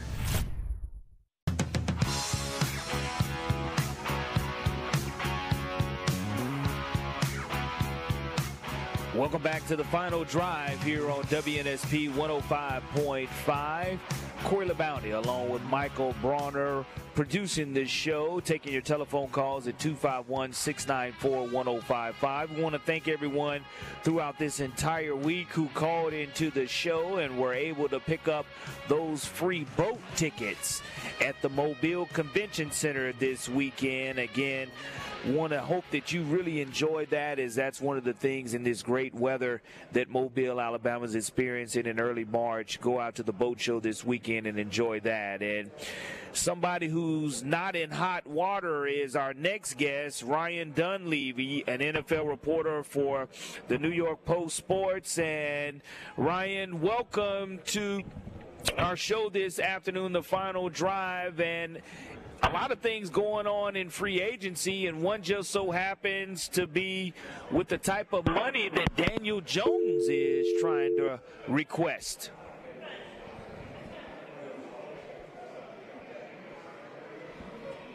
I think, Mike, we lost Ryan right there. We'll try to get him back. And it's one of those situations when we were going to break that Daniel Jones in the situation where $45 million is what may be required to keep him under contract. 45 million per year is what he is seeking. And we'll get an opportunity to talk to Ryan Dunleavy about the money that is going around. But it was good to talk to Reggie Ragland. And again, here being in Birmingham at the Legacy Arena, watching high school athletics, you see so many dual sport athletes or athletes that are formerly in the NFL, currently in the NFL, enjoying their off season, having an opportunity to be here. Reggie Ragland, one of those, and we want to welcome again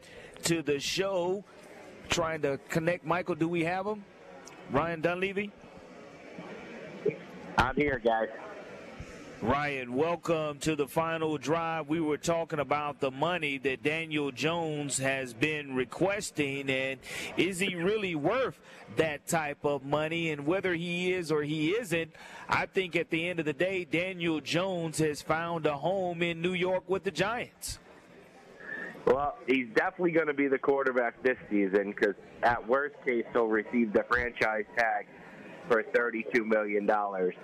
Uh, has he found a long-term home? We'll see if they reach a deal by Tuesday to avoid the franchise tag, guys. Uh, he started off asking for 45 million a year. He changed agents. He went up to 48 million dollars a year.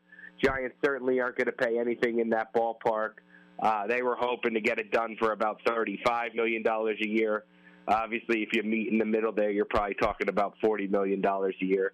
And there's ways to structure a contract so that uh, uh, you can actually have it average closer to 38, 39, and then inflate a year at the end that isn't guaranteed. So everybody wins, and Giants get more what they want in terms of guaranteed money, and Daniel can say, his uh, average annual st- salary starts with a four, which apparently has been big to his camp this whole time. Well, not only his money and the situation, the Giants in general, upcoming for the draft, I know that it's an opportunity for the franchise to continue to get better. What would you think would be the Giants' biggest need as they're approaching here this 2023 draft? Oh, they have a lot of them. For a playoff team, they really have. For a playoff team, they really have a lot of needs. Uh, wide receiver and cornerback are probably one A and one B, and those are places that it's very dangerous to be short in today's pass-heavy NFL. Uh, they got away with it last year. I wouldn't recommend doing it again. Inside linebacker, uh, guard.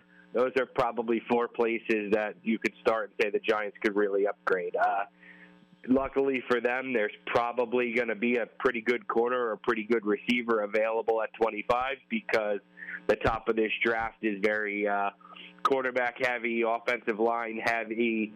Um, tight, you could see some tight ends, so that could push down maybe the second cornerback or the third cornerback or the even the first or second receiver into their range. Ryan, the Giants are in a really interesting spot here. I, I, if I'm not mistaken, I think it was you who, who we had on before the season, and we talked about how they were probably going to be pretty bad. And, and, I picked them to win four games. I, I, thought it. Was, I thought it was you. I, I thought so. I mean, rightfully so. That's that's what everyone had them at. You know, I'm not calling you out or anything.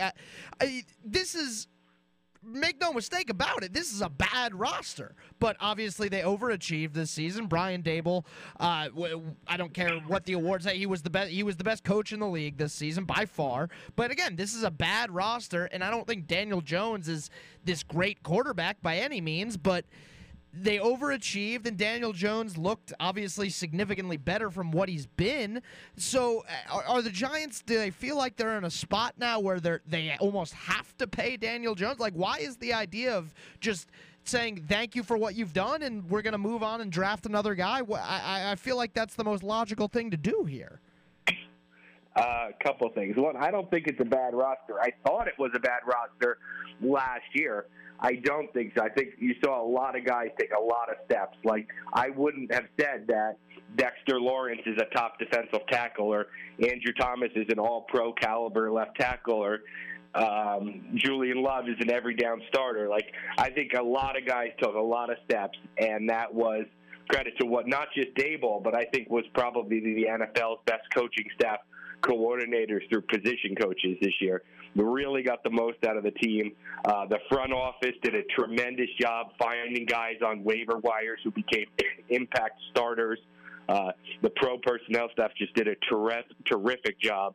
Um, as for the Jones component of that, guys, what I would say is, look, they were a nine-win team. It's hard to sell to your fan base.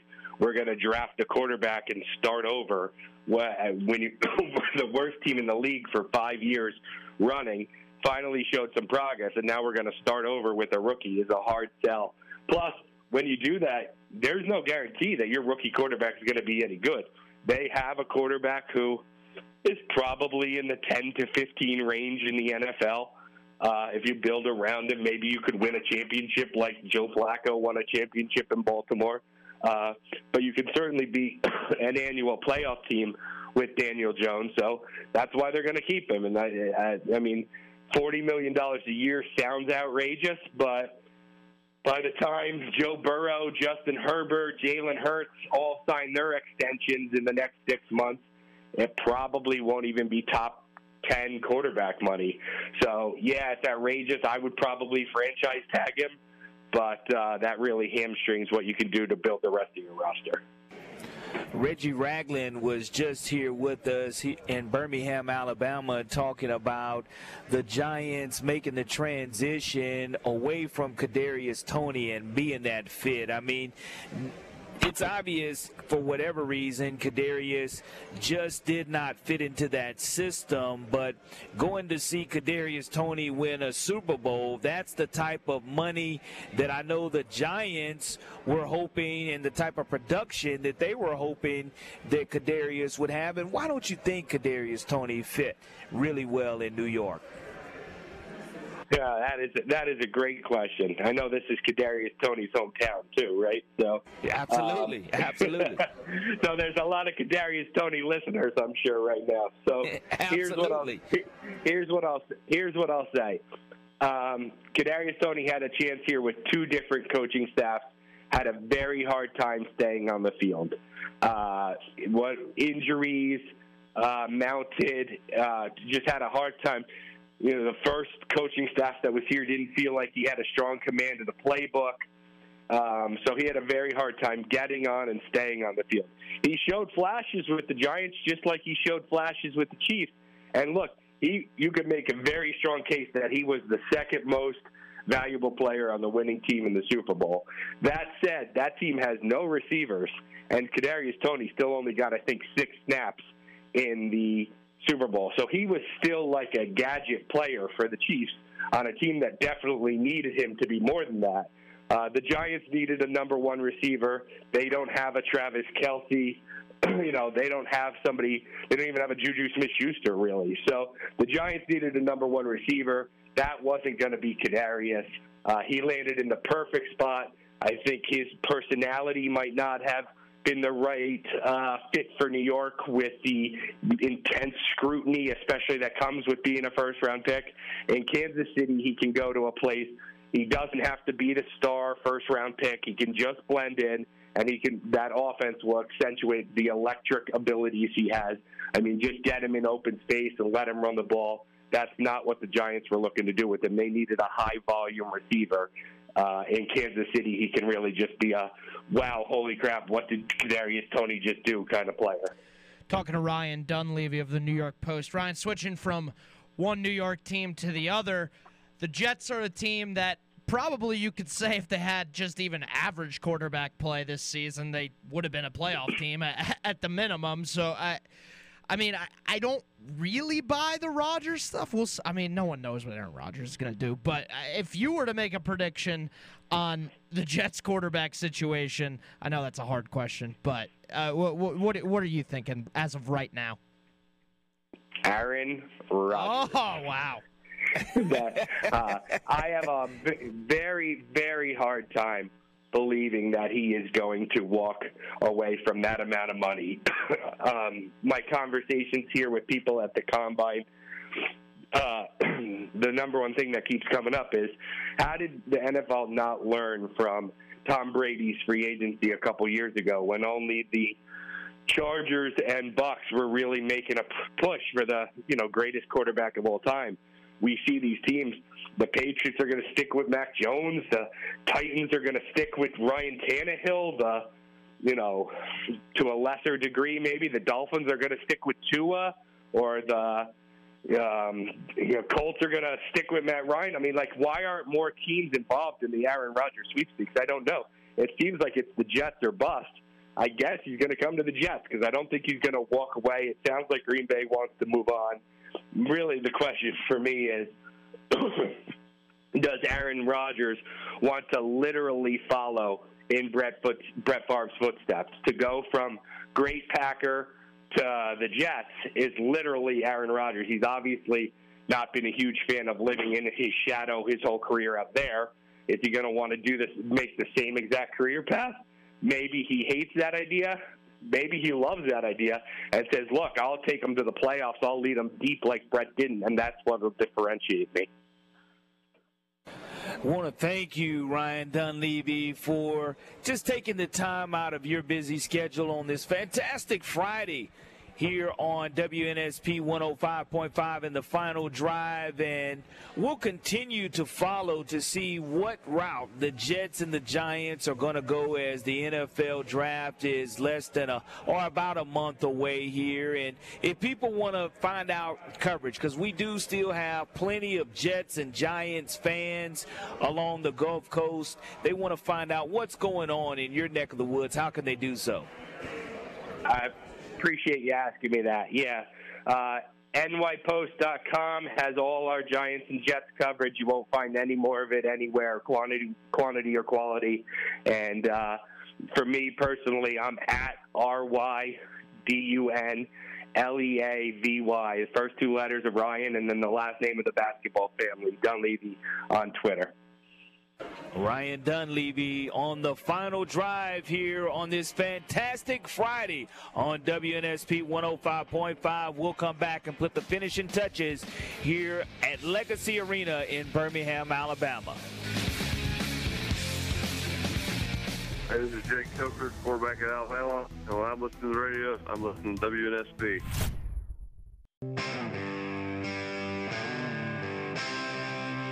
Welcome back to the final drive here on WNSP 105.5. Corey LeBounty along with Michael Bronner.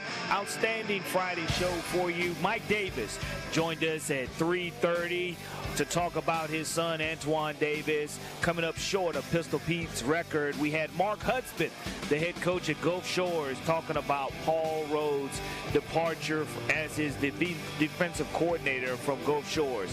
Also, Adra Harris the head women's basketball coach at Bishop State Community College joined us along with Reggie Ragland from the Cleveland Browns. And he was, again, let me put that respect on his name. He was a national champion.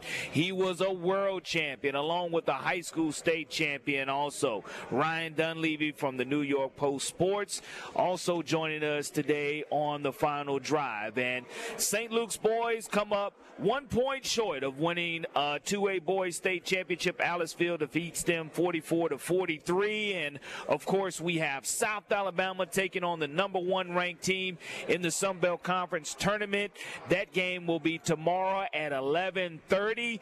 We also have Alabama taking on Texas A&M and Auburn hosting Tennessee. Mike, so a lot going on this weekend in college basketball as we start the SEC tournament coming up. The women's tournament going on now, but we'll we'll continue to talk about things that are going on with March Madness. Yeah, huge day tomorrow. Must win for Auburn.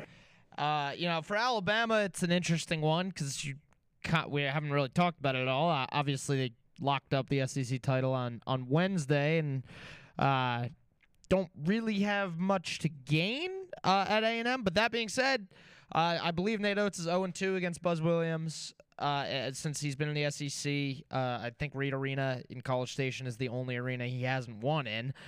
So yeah, there's there's some pride on the line there for sure. Uh, it's not like they're going to come in there and uh, and rest starters or anything like that. You know, you want to you want to no, play well headed into the postseason. So definitely pride on the line, Mike. But again, how can people go back and listen to the podcast of today's show where they can listen to Mike Davis or Mark Hudspeth or Adra Harris or Reggie Ragland or Jim Dunleavy on today's show? Yeah, check us out WNSP now wherever you get our whatever wherever you get your podcast, Apple, Spotify, wherever else. So WNSP now you can find Final Drive, opening kickoff, uh, John Ricchetti, Tommy Prater, whatever you're looking for.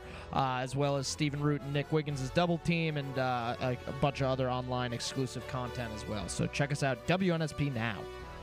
Don't want to miss that. And this is the final drive on a fantastic Friday for Michael Bronner. I'm Corey LeBounty. We'll talk to you on Monday, 3 o'clock.